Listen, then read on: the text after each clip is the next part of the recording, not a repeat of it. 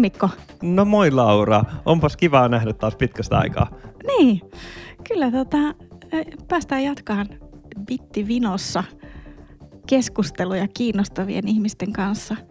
Kyllä se, ähm, nämä vieraat, jotka meille avaa omalla osaamisellaan sitä, missä digitalisaatio menee nyt tai missä se voisi mennä viiden tai kymmenen vuoden päästä, niin tämä on kyllä tosi hauskaa. Tämä on tosi hauskaa ja kiinnostavaa. Mites hei viime kesänä, niin olitko sä paljon hiiren ääressä? No hiiret, milloinkohan mä oon viimeksi käyttänyt oikeasti niin kuin varsinaista hiirtä. Siitä on kyllä ikuisuus. Hiire oli kyllä iso osa tota, nuoruutta ja näppis ja, ja erityisesti kyllä tota joystick. Mutta kyllä mä oon niin kuin ton läppärin niin sanotun hiiren. Me ollaan aika monta evoluutiota hiirestä nähty jo. Eli touchpadin Niin, vai? kyllä. Mä olen kanssa touchpadin vannoutunut käyttäjä, mutta Niin. olen vähän ajatellut, että mitä jos meillä olisi sellainen tulevaisuus, jossa ei tarvitsisi enää sellaista käyttää. Meillä on nimittäin tänään tosi kiinnostava vieras. Haluatko sä esitellä? Niino Ohtohan esittelee itsensä aivan, aivan tota. Mutta siis tänään me päästään keskustelemaan äh, siitä, kuinka kehitetään mullistavaa vuorovaikutusratkaisua äh, tänne niin kuin laajennettuun ja virtuaaliseen todellisuuteen. Ratkaisu, joka täydentää tämmöistä VR, AR-kittiä. Me ollaan tosi totuttu siihen, että ne lasit on isoja ja sitten siellä vuorovaikutus sen virtuaalisen maailman kanssa on aika kökköstä. Se ei ole yhtä jouhevaa kuin mitä, mitä nyt, jo, jos jouhevaksi voi tätä hiiren kanssa ja joystickin kanssa vuorovaikutusta Joo, se täytyy sanoa, että niinku hiiri tai joystick ei, ei kyllä niinku ollenkaan sovi tämmöiseen VR-maailmaan. Se on jotenkin Ei. niinku ihan väärä työkalu.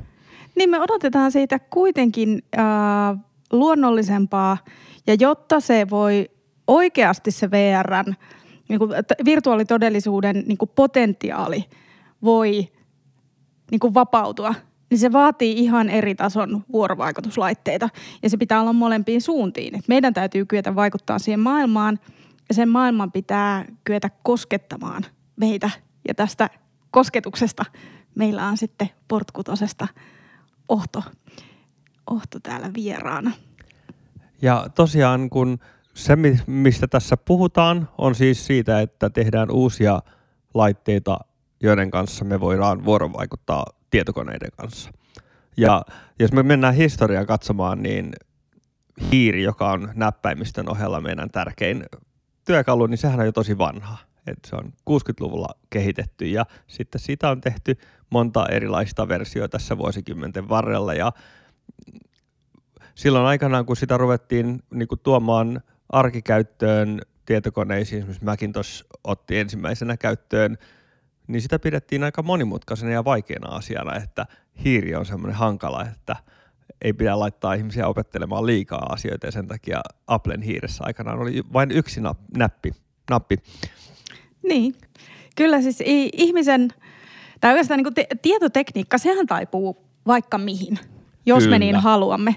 Mutta sitten taas me, me ihmiset, kun me ollaan niin kuin kovin rajallinen apinalaji sekä niin kuin meidän fyysiset rajoitteet että sitten ehkä vielä erityisesti niin kuin ne ajattelurajoitteet.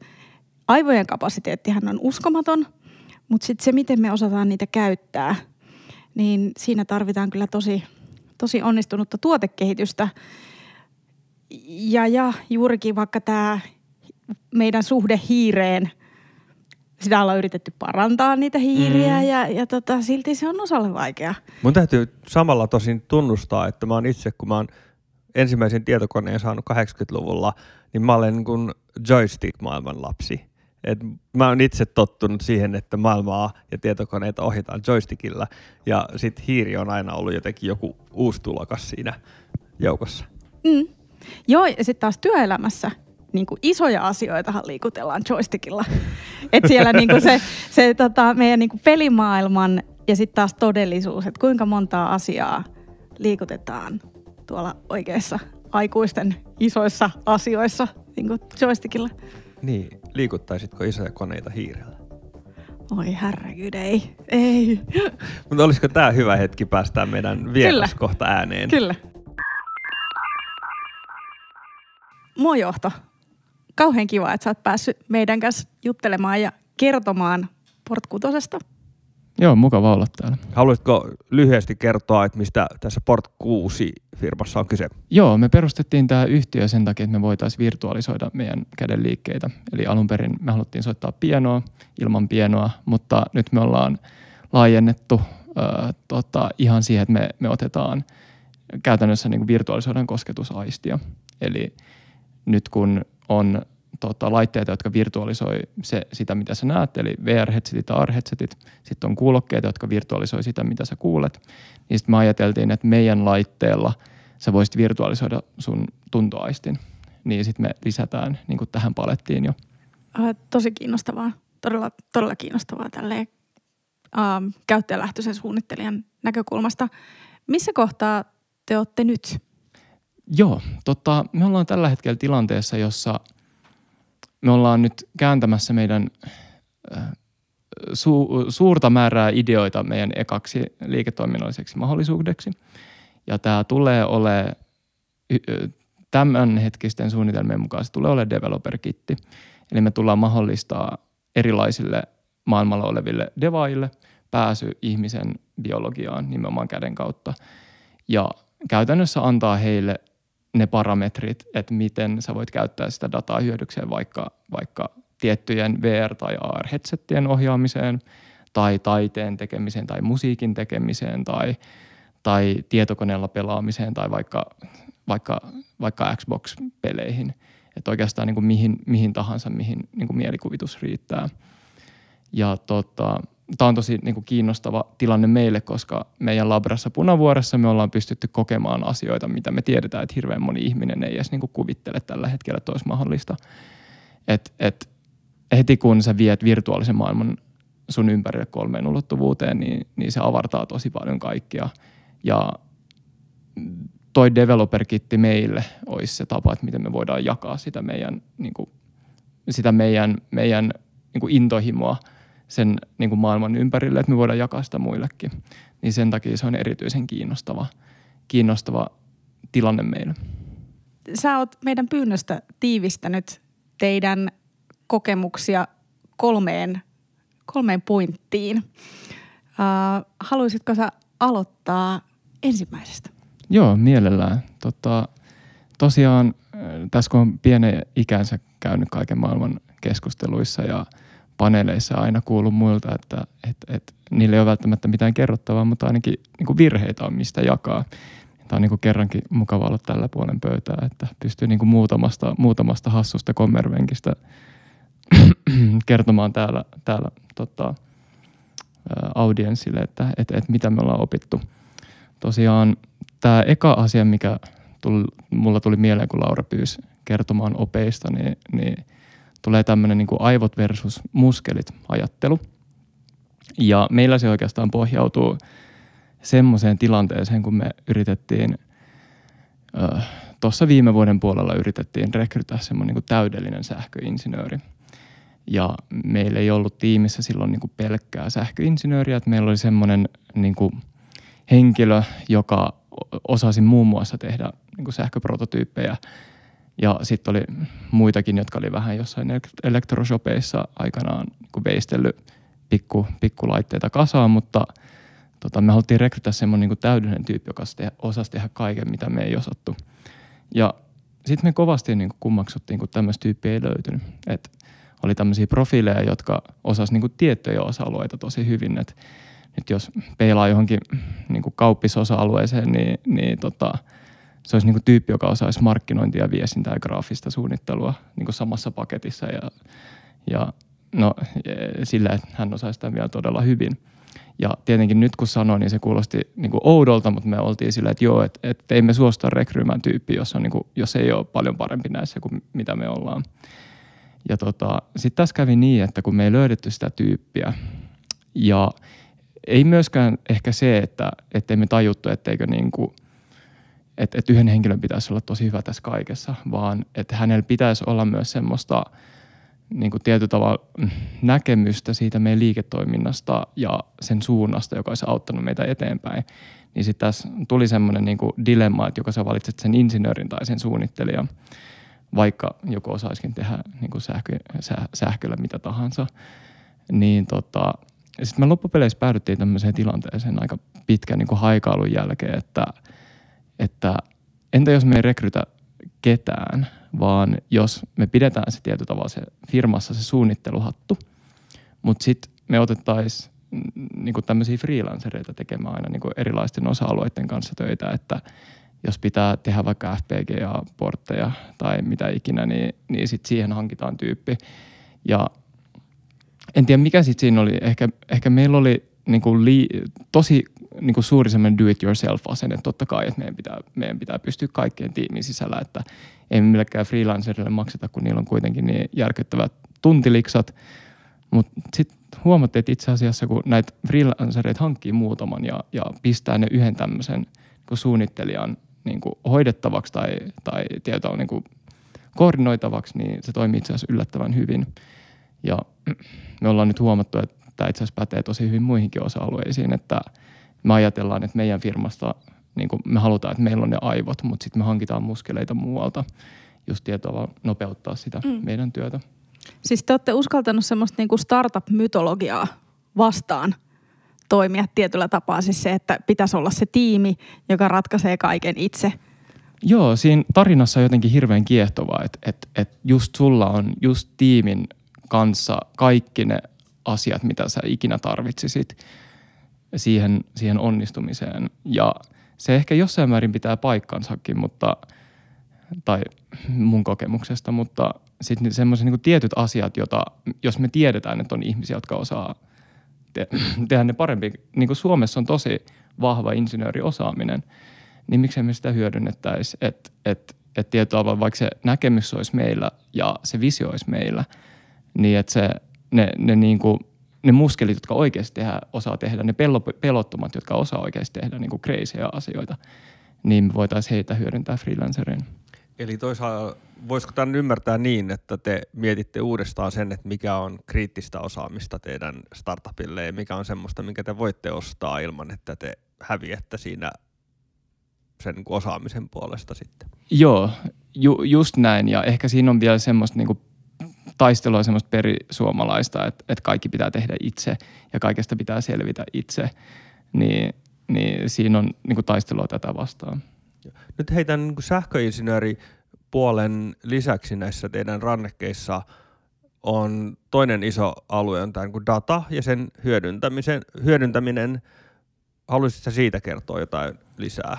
Joo, mielellään. Eli, eli tosiaan tässä kun kavereiden kanssa perustettiin niin kuin ensimmäistä niin kuin Deep Techin firmaa, niin me ollaan hirveästi tämmöisessä nimenomaan startup-mytologiassa törmätty siihen, että et, et, niin kuin machine learning, että koneoppiminen, että se on se niin graalimaali ja se on ratkaisu kaikkeen. Ja näin mekin todettiin, että meidän, meidän, meidän laite, kun sen perimmäinen ajatus on ihmisen biologian virtualisointi, Mä ajateltiin, että jos me tehtäisiin vain täydellinen malli siitä, että miten ihmisen biologiasta saa käytettävää dataa, niin me oltaisiin sitten niin jonkun äärellä. Ja, ja, ja turns out, niin äh, hankalaa, se on erittäin hankalaa. Äh, sanoisin jopa, että meidän resursseilla lähes mahdotonta, kun on firmoja, jotka käyttää miljoona kertaa enemmän resursseja siihen kuin me, että ne saa ne samat asiat, niin kuin samoihin asioihin ratkaisuja – niin me huomattiin, että, että itse asiassa se lähestymistapa ei olekaan se, että yrittää niin kuin luoda sen täydellisen mallin koneoppimisella, vaan, vaan luoda ihan siis, jos miettii, että sä teet niin kuin Exceliin semmoisen simppelin graafin, että sulla on niin kuin kaksi muuttujaa ja sä katsot sieltä niin kuin simppeleitä korrelaatioita, niin sä voit niin kuin silmillä nähdä asioita. Ja siihen ei mitään koneoppimista tarvii. Ja me huomattiin, että meidän datassa on aika paljon samanlaista niin kuin ihan niin kuin silmillä nähtävää korrelaatiota. Ja se lähti ihan sillä liikkeelle, että me vaan tehtiin tosi simppeleitä sääntöpohjaisia muuttuja ihan sisäiseen käyttöön. Huomattiin, että missä kohdissa ne ei toimi ja sitten siitä tulee tietoa niin kompleksi, kompleksimpaa heuristiikkaa. Ja sitten jossain vaiheessa, kun systeemit on liian kompleksia, niin silloin kannattaa laittaa machine learningia. Ja musta tuntuu, että tämä on mulle niin elinikäinen oppi sen puolesta, että niin kuin, se on työkaluna hyvä, mutta se ei ole itseisarvo. Tai se ei, ole, Kyllä, just näin. ei, ei tarvi olla koneoppivaa algoritmia. Joo. Juuri näin. Yksi tuttu tästä aiheesta sanoi, että he aloitti sillä firmassa, että he teki kaiken sen, mitä pystyy perinteisen tilastomenetelmien pohjalta tekemään. Ja sitten kun siinä alkoi virta loppumaan, niin sitten ne rupesi katsomaan Just näin, koneoppimisen just näin. mahdollisuuksia.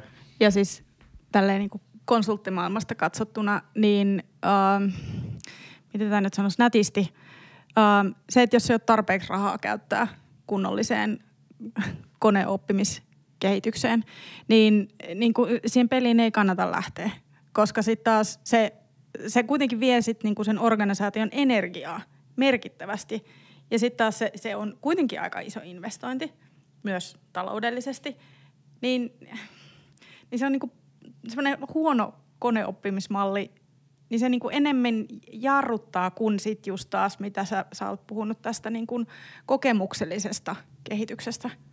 Kyllä, kyllä. Ja, ja ehkä tuohon niin yksi lisäpointti tällä niin mielenkiintoisena huomiona, että, että mä oon huomannut, että jos sä annat niin tiettyjen insinöörihattu hattua päällä pitävien henkilöiden niin elää omassa maailmassaan, niin ne kyllä keksii ongelmia ratkottavaksi. Ja huomaa, että aina nämä ongelmat ei ole ihan niin kuin bisneskriittisiä. Ja siinä käy helposti silleen, että sitten ratkotaan semmoisia ongelmia pienissä porukoissa, jos, jossa tietyllä tavalla se, se lopputulos ei ole mitenkään niin kuin lähellä sitä, mitä sitten toivottaisiin. Että tietyllä tavalla se niin kuin ongelma on tosi niin kuin joko teoreettinen tai tosi kiinnostava insinöörille, mutta ei välttämättä niin kiinnostava liiketoiminnalle. Ja, ja tota, tää, tässäkin niin, niin, niin huomattiin se, että et, et, et se, se ratkaisu ei löydy siinä, että tee koneoppimismalli, vaan, vaan enemmän siinä, että sä skouppaat sen ongelman oikein silleen, että, että mä nyt toivon, että mun kokemus tämän tietyn prototyypin kanssa olisi tämänlainen ja annetaan siihen tietyt metriikat. Ja sitten siinä tulee se haaste, että miten sä pääset niihin metriikkoihin, eikä siinä, että olisi pakko olla tämmöinen koneoppiva malli. Hei, ihan mahtavaa kuulla näistä aiheista. Olisiko sulla vielä jotain tähän datan käytön opetteluun, jotain semmoista, mitä sä haluaisit välittää?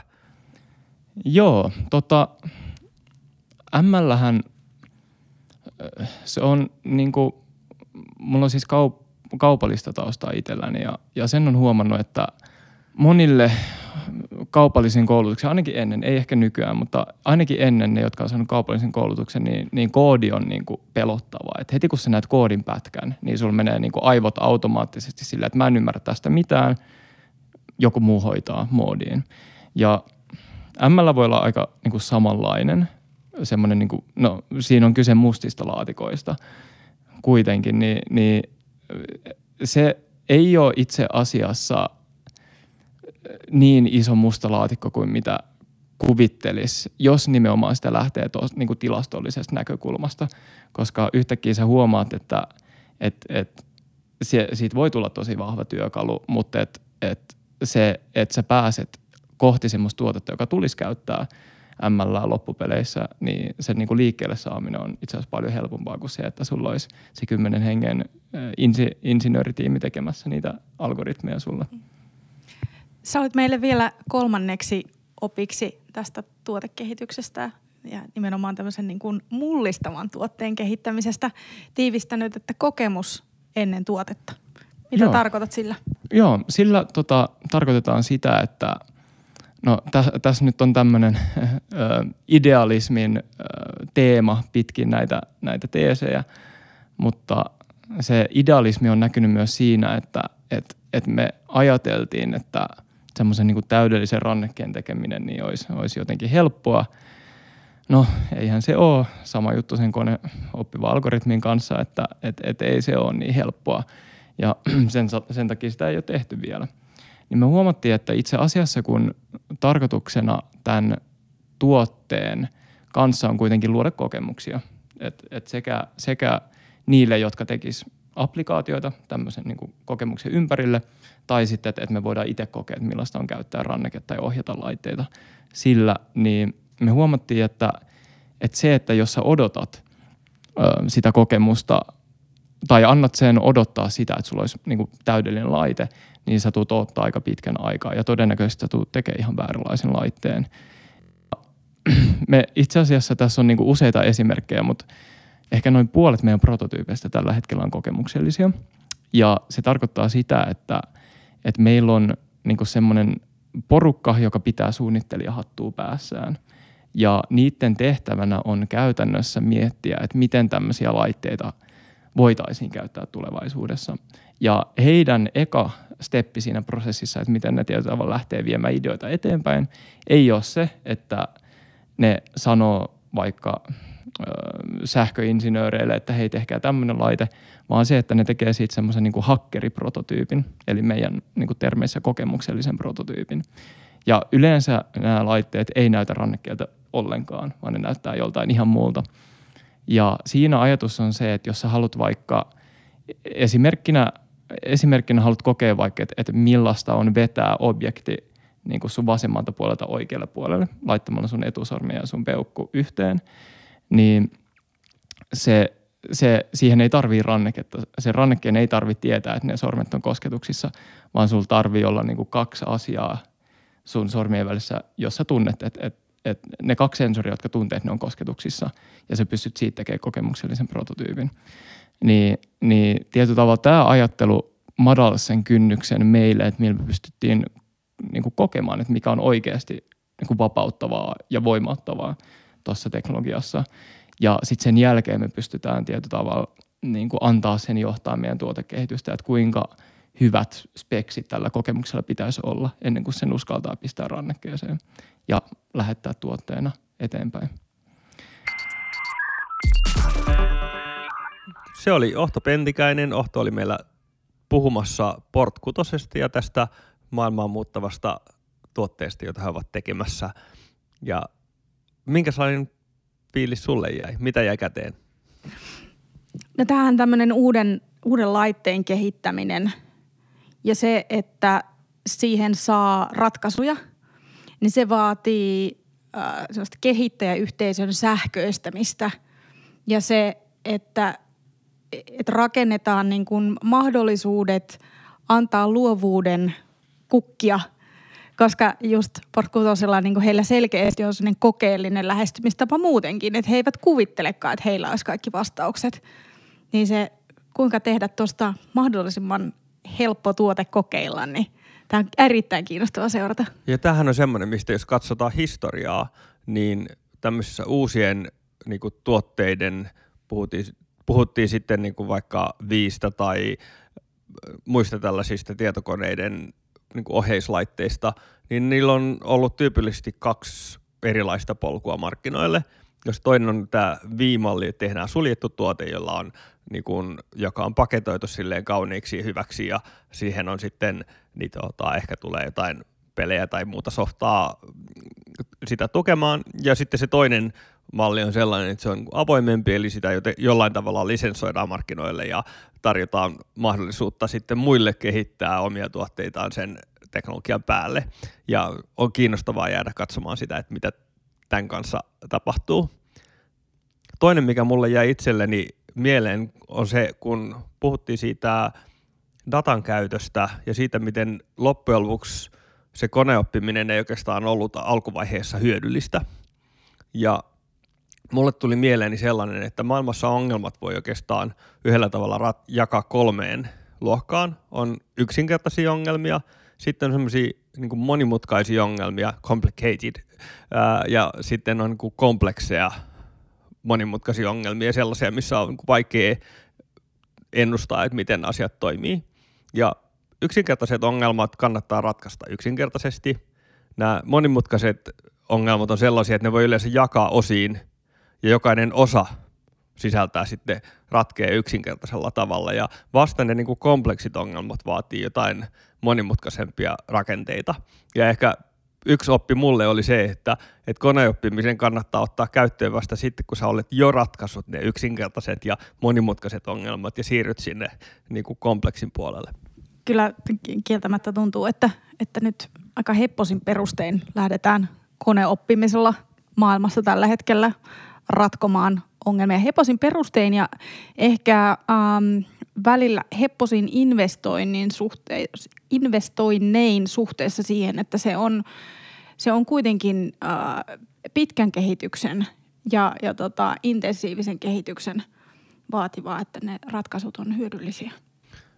Juuri näin. Ja samalla on myös niin, että, että vaikka haluaisi loikata sinne tulevaisuuteen, missä me ymmärretään vaikka ihmisen biometriikka täydellisesti ja osataan lukea, että mitä siellä ihmisen sisällä tapahtuu ja niin kuin haluaisi hypätä sinne, niin sinne ei välttämättä pääse sille, että rupeaa vaan keräämään valtavasti dataa, vaan sinne ehkä päästäänkin sitä kautta, että, että ensin selvitetään ne yksinkertaiset asiat ja sitten ruvetaan pala kerrallaan niin kuin syömään sitä isompaa monimutkaista palaa. Mutta ai että kiehtova, kiehtova ajatus se, että etätyöhön voisivat virtuaalitodellisuudessa vapautua kaikki. Se ei olisi pelkästään se etätyö niin kuin tietotyöläisten etuoikeus, vaan voisit vaikka varastotyötä tehdä mistä tahansa. Kesämökin terassilta vaikka. Joo, se on tosi kiehtovaa. Mua taas jäi itseään mietittymään se, että mikä on se polku, jolla tällainen tuote pääsee markkinoille, koska se on silloin haastavaa tulla tähän maailmaan, missä ei ole vielä virtuaalisuus laajasti käytössä, mutta ehkä siellä on jotain kohtia, jossa se voisi olla hyödyksi, niin kuin pelaaminen tai jos se kirjoittaminen saadaan toimimaan niin, että, että läppärityöläiset vois kirjoittaa muistiinpanoja bussissa istuessaan ilman, että tarvitsee kaivaa sitä läppäriä repusta ja näin edelleen. Mutta se on musta kiinnostavaa nähdä, että löytyykö ne polut, koska sitten jos se polku löytyy, niin sitten se loikka joskus sinne virtuaalitodellisuuksiinkin on he, ehkä helppo tehdä.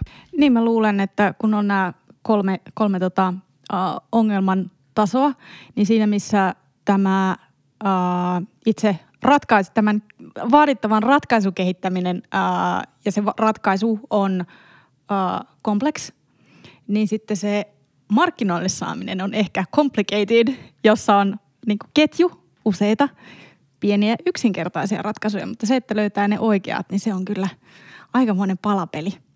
Tässä nämä Ohton, Ohton teesit, jotka voimme poimia ää, heiltä opeiksi, kun he ovat ratkaisua tähän mennessä kehittäneet, niin tosiaan kertauksena vielä aivot ja muskelit, eli yhdistellä oikealla tavalla tiimi, jossa on se, se oma tiimi, jossa on moniosaajia – ja täydentää osaamista. Niin, eli no niin, niin vielä, vielä kerratakseni nämä Ohton loistavat, loistavat teesit siitä, mitä he on tuotekehityksen, ratkaisun kehittämisen aikana, aikana tota oppineet. Aivot ja muskelit. Se oma tiimi, se startup-mytologian – voittajatiimi, niin se on tärkeä, kyllä. Moniosaajia, mutta ei pidä pelätä täydentää semmoisilla erityisosaajilla, jotka no, ei välttämättä ole ihan niin kuin ne kaikki, kaikki palat, mutta siis juuri oman osa-alueensa niin huippuosaajilla. Ja sitten oli tämä koneoppiminen, että aloita ilman sitä oli heidän oppi, heidän, heidän oivallus. Että joo, sillä on, niin kuin, sit on kiva pitchaa, ja se on aika hyvin niin kuin uponnut jo, joitakin vuosia, mutta kun se ei nyt niin kuin välttämättä ole kuitenkaan se olennainen sit, kun kehittää sitä tuotetta. Ja siihen liittyy se, että ensin pitää ymmärtää sitä dataa mm. ja sen jälkeen kun sitä ymmärtää, niin voi rakentaa sen toimintatavan, jolla sitä saadaan kerättyä. Ja sitten kun sitä on kerätty, niin sit sen jälkeen siitä koneoppimistakin on iloa. Kyllä, ja vielä ennen sitä dataa, niin tärkeä on se kokemus että mitä halutaan tehdä. Sen jälkeen voi ymmärtää, että mitä dataa kannattaisi kerätä. Eli kokemus ennen tuotetta oli se Ohton ja Portkutosen tiimin, tiimin tämmöinen viimeinen teesi. Ja tämä on Bitti Vinossa. Tervetuloa näin kesätauon jälkeen. Meillä on ollut oikein hauskaa, toivottavasti teilläkin. Minä olen Mikko Särjelä. Ja minä olen Laura Snellmanjunna. Ja muistakaa laittaa Spotifysta tai Apple Musicista meidän podcastimme tilaukseen ja käydä tarkistamassa seuraava jaksoa, kun tulee. Meillä on mielenkiintoisia juttuja tulossa tänä syksynä. Kiitos. Kiitos.